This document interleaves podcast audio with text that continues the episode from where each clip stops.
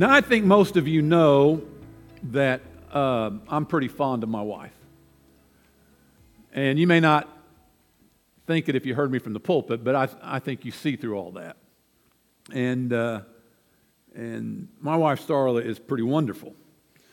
Starla, she, she loves the Lord, she loves you, and uh, she even tries to love me. So she has her work cut out for her. But Starla and I, you know, we, we work well together because she lets me be the boss. Everything's good.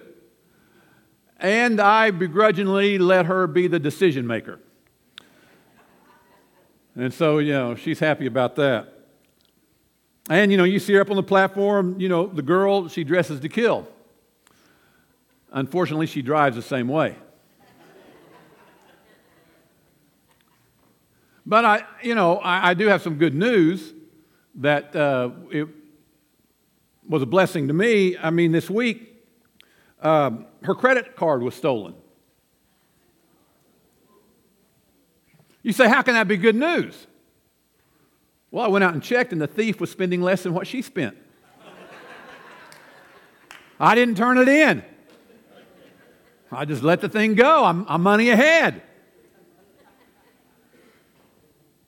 But you see, really, my, my point is this Starla works very hard at, at taking care of me and pleasing me, and, and, and I hope I work as hard of taking care of her and pleasing her. And that's what makes our marriage work. And that reminded me of what an 87 year old Christian said when he said, You know, I think I've got this Christian thing figured out. It's really pretty simple because it simply boils down to pleasing God. Well, you know, if marriage is that simple, of pleasing each other, well, why can't our relationship with the Lord be that simple? All the time you hear people talk about how difficult their Christian walk is, but maybe, perhaps we've taken something that was intended to be simple and we've complicated it and cluttered it up by making it much harder than it was ever supposed to be.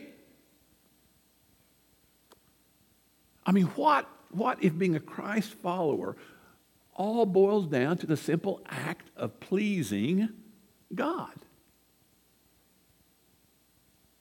Well, I can hear your minds churning right now. And it's not because there's a lot of loose nuts and bolts up in there. But inquiring minds want to know, right? So the question is how do you please God? Well, I know how to please my wife. I say, yes, ma'am. Anything else, dear? Of course, darling, whatever you want.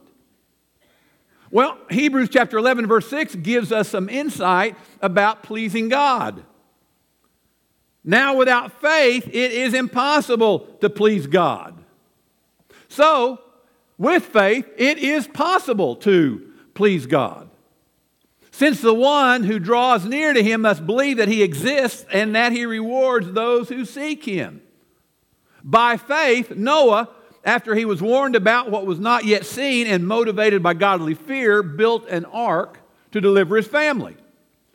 By faith, Noah condemned the world and became an heir of the righteousness that comes by faith. By faith, Abraham, when he was called, obeyed and set out for a place that he was going to receive as an inheritance. He went out even though he did not know where he was going. Now, what's interesting is that in the New Testament, the words faith, believe, and trust all come from the, faith, from the same root word. And so, what that means is our, our scripture could say, without faith, without belief, without trust, it is impossible to believe, to please God. Or it could say, by faith, by trust, by belief, Noah, when warned about things not yet seen, obeyed God. And so, what the point I'm trying to make is it seems like the writer of Hebrews is saying that the way to please God is to believe in Him, to have faith in Him, to trust Him. Hebrews chapter 11, verse 5 says, By faith Enoch was taken away, so he did not experience death. He was not to be found because God took him away. For before he was taken away, he was approved as one who pleased God. Enoch's testimony was that he pleased God. And so we see that it's impossible to please God apart from faith. And so the answer to the question of how do we please God is by trusting in Him, believing in Him, and having faith in Him. And I can understand that. I'm a dad, I'm a grandpa. And when my kids trust me and obey me, it pleases me. When they have issues that come up in their life, I say, guys, you know, I know you think I'm an idiot, but this isn't my first rodeo. I've lived a little bit longer than you, I've experienced a little bit more than you have, and you may not see my perspective, but trust me in this. And when they trust me and obey me, even when they don't know why, it pleases me. And then when they don't, it displeases me. And I hate to say it, but I'm, I'm displeased a lot because you know how kids are these days. But let's be honest. There are a lot of times that we disappoint God more than we please Him because we have to do it our way. We have to do what we want. We have to go by our plan. But the only way to truly please God is to trust in God. Now, you may be familiar with this, but there's a team building activity called a trust walk. How many have heard of a trust walk? Well, Kyle, you and me.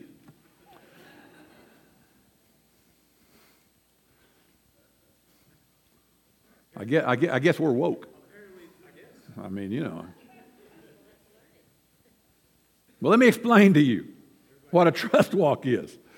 You start out blindfolded, and you have a partner that leads you around by the, by the hand. Well, then the partner lets go and only gives you verbal instructions of what to do.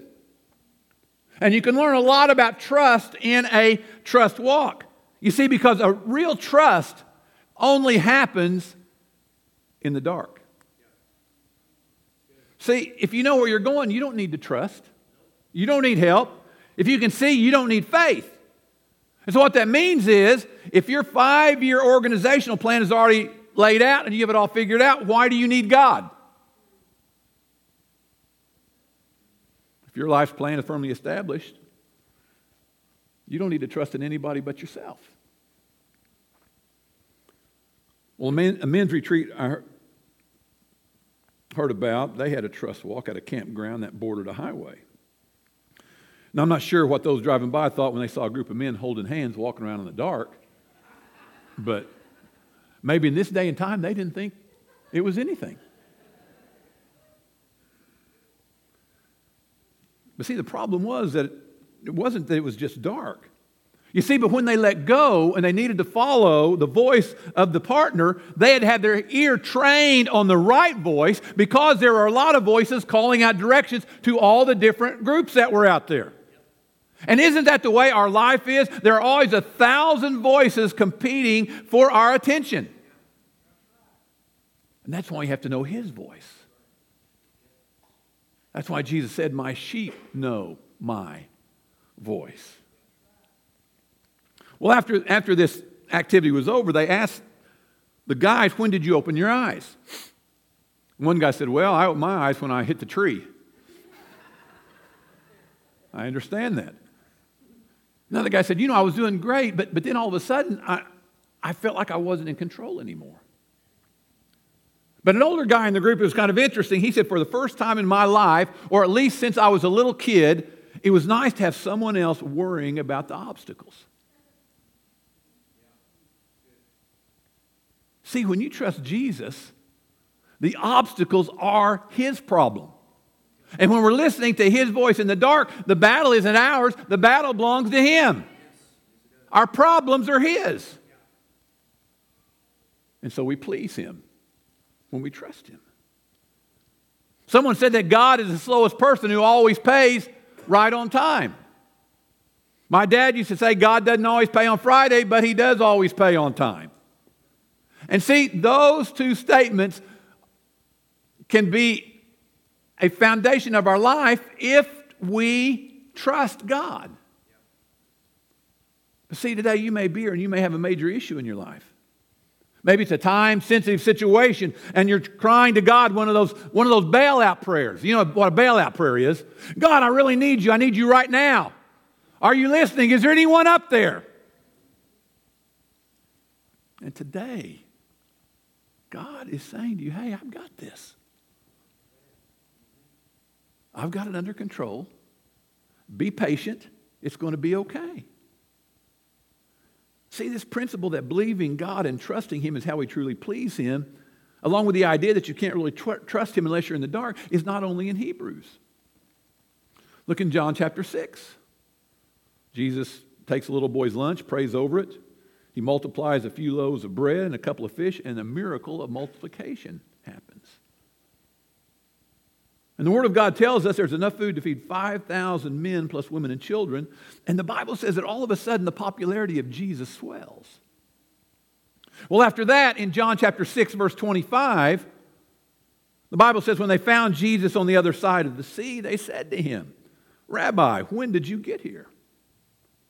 And Jesus answered them and said, Truly I tell you, you are looking for me not because you saw the signs, but because you ate the loaves and were filled. In other words, you only want to be with me because you think I'm your meal ticket.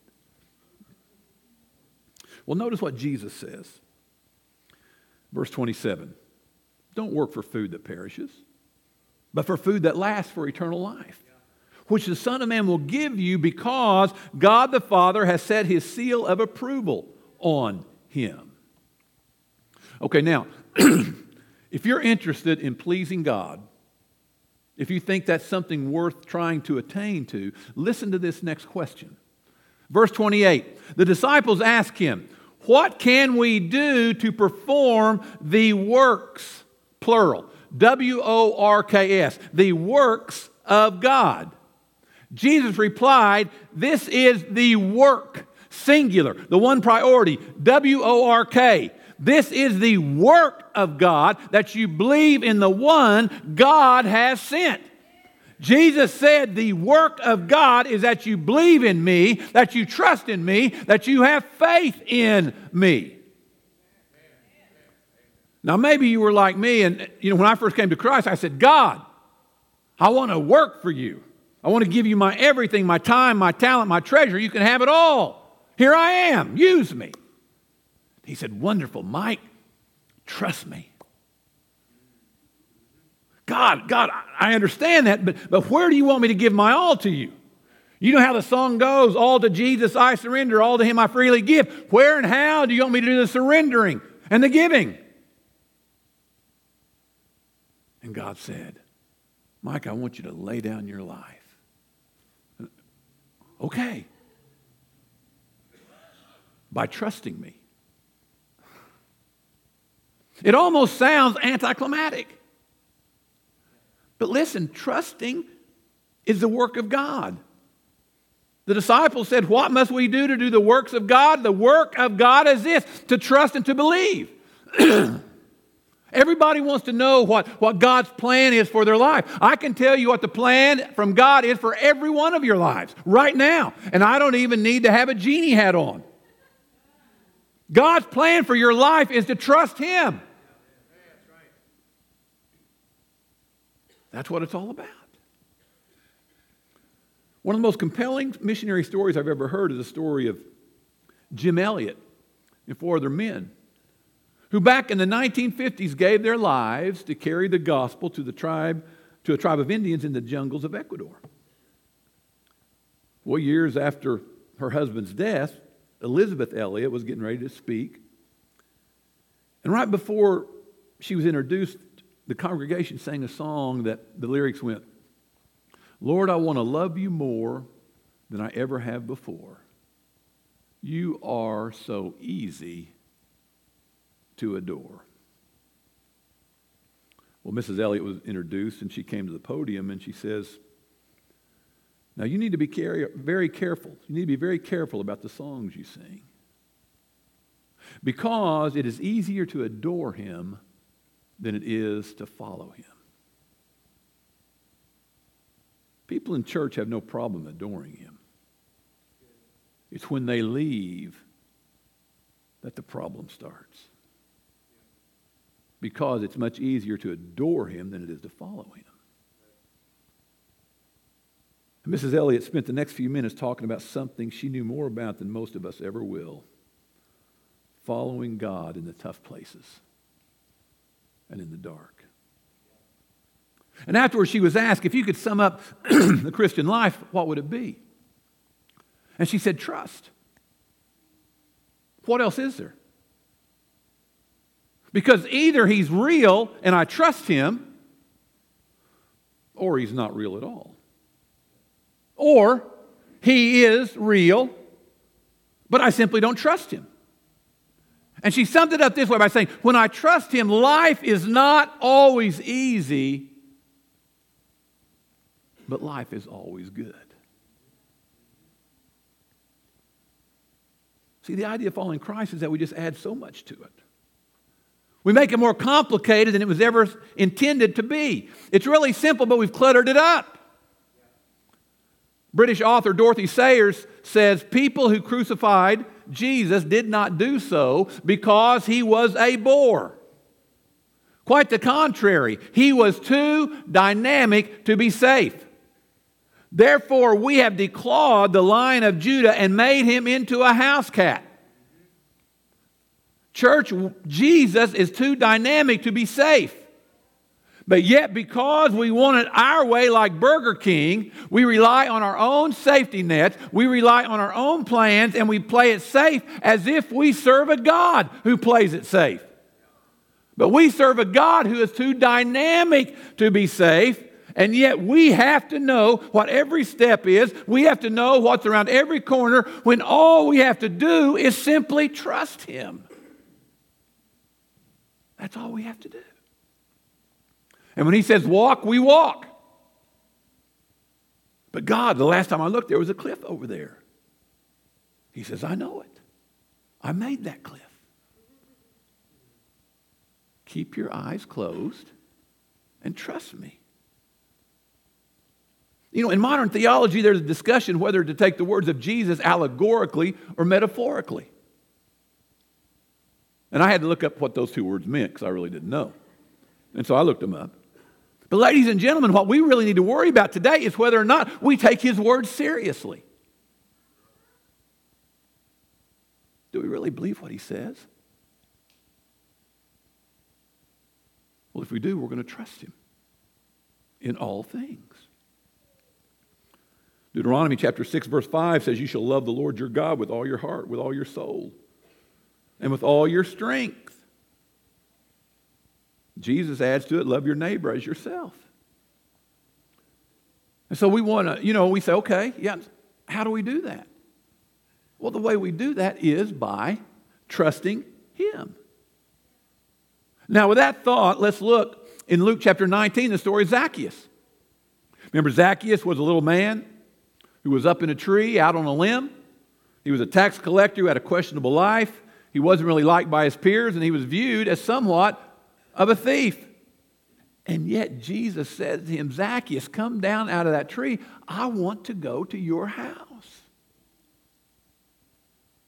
Jesus made a connection with Zacchaeus. But you see, Zacchaeus left his whole life, but to do it, he had to trust in Jesus. In Mark chapter 10, blind Bartimaeus was, called, was calling out to Jesus to be healed. But the crowd was rebuking Bartimaeus, saying, Leave the teacher alone. He doesn't want to deal with someone like you. He's too busy. But the Bible says Bartimaeus called out all the louder. and Christ had compassion on him and said, Bartimaeus, what would you have me do? And Bartimaeus said, That I might have my sight. And the Lord healed him. But Bartimaeus had to trust in Jesus to receive his healing. We find the rich young ruler comes to Jesus and says, Lord, how do I inherit eternal life? And Jesus gives him the list of the do's and the don'ts. The do's, love God with all your heart. The don'ts, don't smoke, don't chew, don't run with the girls who do. And the rich young ruler said, Teacher, I've done that and more since I was a kid. Jesus says, That's wonderful. Now, if you're going to trust me, go sell all your possessions, give it to the poor, and follow me. Well, the Bible says this young man walked away sorrowful because his trust was in his possessions. Then there was an overzealous mother who came to the Lord. She's a lot like parents today. She was a helicopter parent. How many know what a helicopter parent is? Well, Kyle, at least there's more than three. Helicopter parent, they hover. They hover over their kids. They don't let go. And we think helicopter parents just started in the millennial generation, but they were clear back in the Bible. Because in Matthew chapter 20, we see a picture of a helicopter parent in the mother of James and John, who went to Jesus on behalf of her sons. And she says, Come on, Jesus, hook my boys up. Grant that one sits on your right hand and one on your left. And Jesus said, Woman, you don't know what you're asking. Because to go where I'm going, they are going to have to drink the cup that I drink. And you being their mother, I don't think you want them to have to go through that. And so, why don't you leave the positions of authority up to my Father in heaven? You're going to have to trust me in that. And so we see with Zacchaeus that there was an issue of trust, but yet Zacchaeus responded. Bartimaeus had to trust, and he responded. The rich young ruler, he had an issue of trust, but he couldn't do it. The mother of James and John wanted to work out the positions of authority, but Jesus said, You're going to have to trust me in this. Can you see the picture? It's all about trust. Now we're going to get back to this, get back to this in just a minute. But right now I want to look at Mark chapter 10, beginning at verse 13. Then they brought little children to Jesus, that he might touch them. But the disciples rebuked those who brought them. But when Jesus saw it, he was greatly displeased. And he said to them, Let the little children come to me, and do not forbid them. For of such is the kingdom of God. Hmm. Assuredly, I say to you, whoever does not receive the kingdom of God as a little child will by no means enter it. And he took them up in his arms, laid his hands on them, and blessed them. So, can you see the picture? Jesus is in the middle of his sermon. And in a culture where ch- women and children are little more than property, moms and aunts and grandmas start bringing their kids for Jesus to bless them. Now, of course, the disciples aren't going to stand for this, so they start shooing the kids away. And Jesus says, wait a minute. Go ahead, let them come. You see, because these are the real stockholders in the kingdom. And if you want to know what the kingdom of God looks like, it's not you, it's these little ones. Have you ever wondered why Jesus picked a child to be the symbol of the kingdom of God? Maybe it's because a child is direct. Because after all, don't kids say the darndest things? You know, I used to tell my kids when they'd go spend the night at someone's house, now you keep your mouth shut. You don't need to tell everything you know. And then the other side of that coin is if I want to know what's going on in my kid's life or how their marriage is doing, I'll just arrange to spend a little time with my grandkids. Be careful.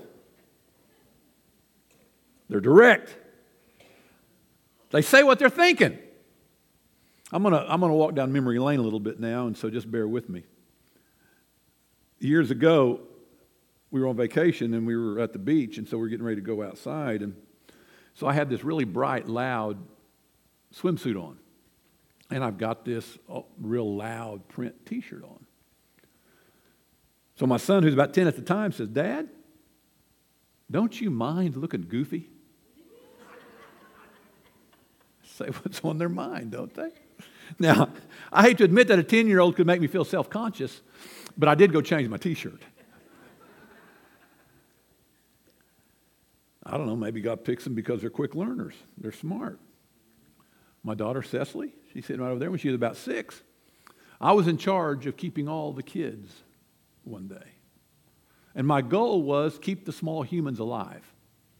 That was, that was my number one goal for the day. Well, I, I had to fix her hair, and as you can imagine, she didn't like the way I did it. But I said, Hey, I'm sorry, baby, this, this, is, this is it. This is all you're going to get. You're stuck with me. And she was crying, she was upset, and she said, You don't even know anything about me. you look just like me. I mean, what? And I said, I'm your daddy. I know everything about you. And she said, What size shoe do I wear?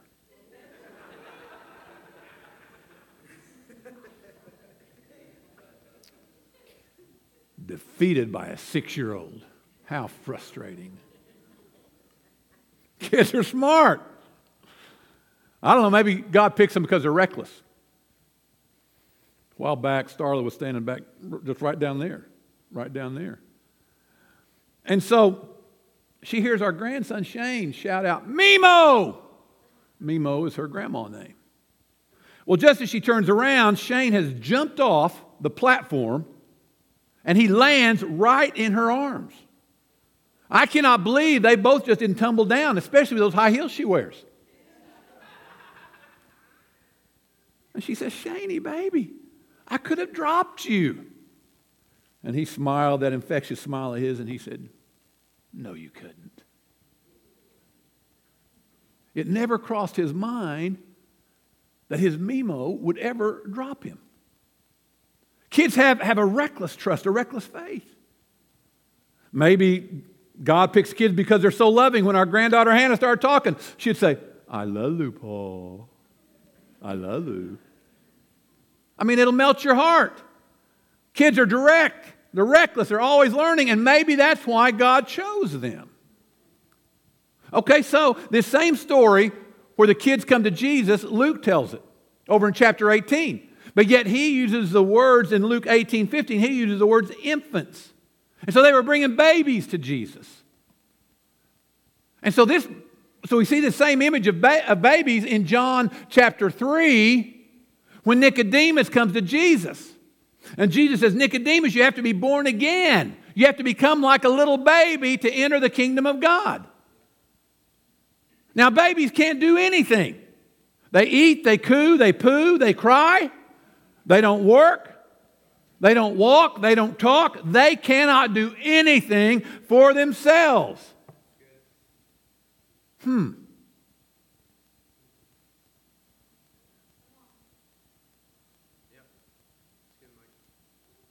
Could that be what Jesus is trying to say?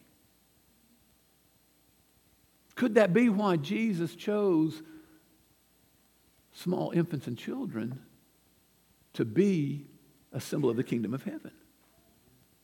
Because if you're not totally dependent, you're not going to get in. If you don't come to the kingdom like a child, you're not going to make it. What Jesus is saying is you have to be reliant. But now, you know, let's be honest, we don't like that. I mean, we like to make it on our own, by our own power, by our own ideas, by our own plans. We like to pull ourselves up by our bootstraps. But maybe Jesus is saying you can't pull yourself into the kingdom of God on your own. You have to trust me. Maybe it's all about being totally dependent.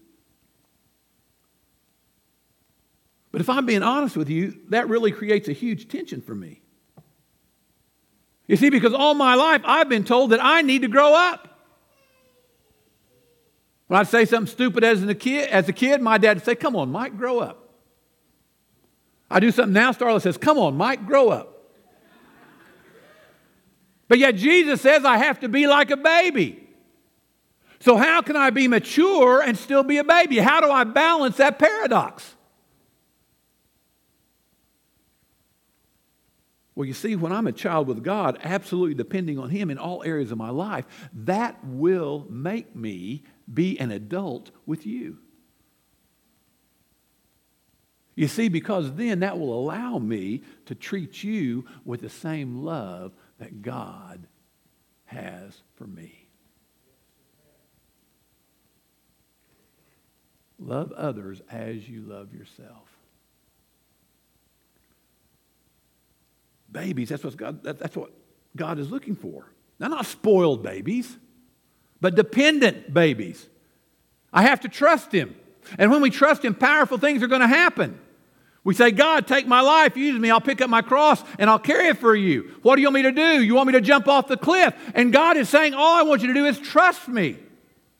But we're so anxious, we say, God, I want to do something, but God's saying, You are doing something when you trust me in the dark.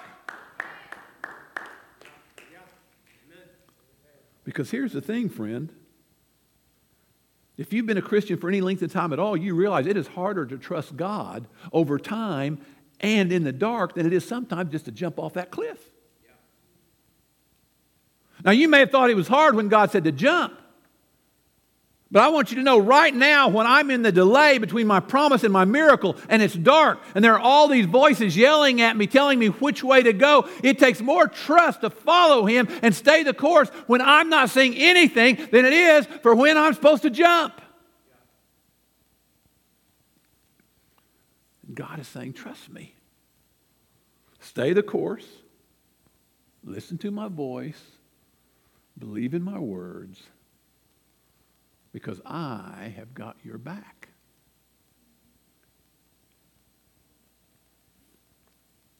And today, maybe you need to trust Him for a miracle.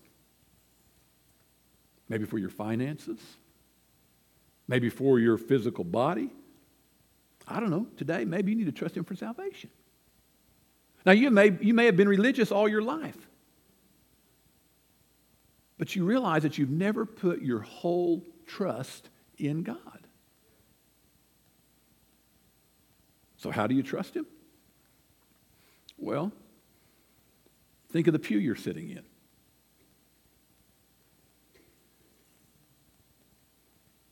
When you came in this morning, I doubt that any of you got on your hands and knees to check and see if the nuts and bolts were holding it together securely.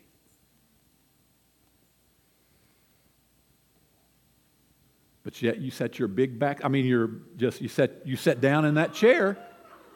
You sat down in your chair and didn't give it a moment's thought. See, the moment you put your weight against that pew, you trusted it. You trusted it. And that's all it takes to trust God. Put your weight on Him. The weight of your tomorrows, the weight of your problems, the weight of your sins, the weight of your sickness, the weight of your heartache. Put your weight on God and He will hold you up because you can trust Him. And I know there's someone here saying, Mike, sounds good, buddy, but you can't begin to realize what I'm going through. I realize there are some big problems in this room today. But, friend, you need to understand that God is bigger than any problem that you have. And you have to recognize that and you have to accept that. And to do that, you have to rehearse the attributes of God because God said He would never leave you or forsake you. Do you realize that the whole span of our universe, the whole width of our universe is measured by the span of God's hand? That's a big hand. Our God weighs the mountains on a scale and the hills in a balance. Before there was even a drop in the ocean, even before there was a ray of sunshine, your God knew you at this very moment and He knew what you would be going through. Trust Him. Jesus is the greatest man of history. He had no servants, yet they call him master. He had no degree, yet they call him teacher. He had no army, yet kings feared him. He won no military battles, yet he conquered the world. And you don't think you can trust him? In chemistry, Jesus turned the water into wine. In biology, he was born without normal conception. In physics, he disproved the law of gravity when he ascended into heaven. In economics, he disproved the law of diminishing return by feeding 5,000 men with two fish and five loaves. In medicine, he cured the sick and blind without administering a single dose of Advil. In history, Jesus is the beginning and the end in government. He is the King of kings and the Lord of lords. And in your life today, friend, He wrote every one of your days in His book before you were ever conceived. You are fearfully and wonderfully made. He knows all the hairs on your head. He knows more about you than you know about yourself. He created the heavens and earth, and yet He's closer than the air you breathe. His name is Jesus, and you can trust Him today. You can trust Him today. But the question is will you do it? Will you do it?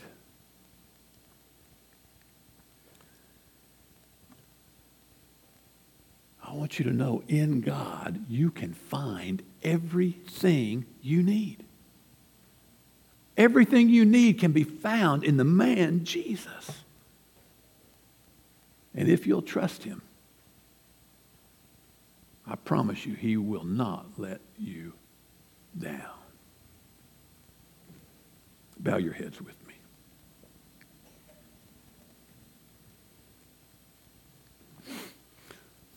Heavenly Father, I believe that it is every person's desire in this room to please you. And Lord, for, for those who are in a place where there are, are so many competing voices, the voices of family, the voices of this world, the voices of our work. Lord, I pray that you would take their hand and you would whisper into their heart. And let them know your voice. Lord, I pray that you would bolster their faith so they can feel your presence. Father, I pray today that you would save the lost. You would heal the hurting.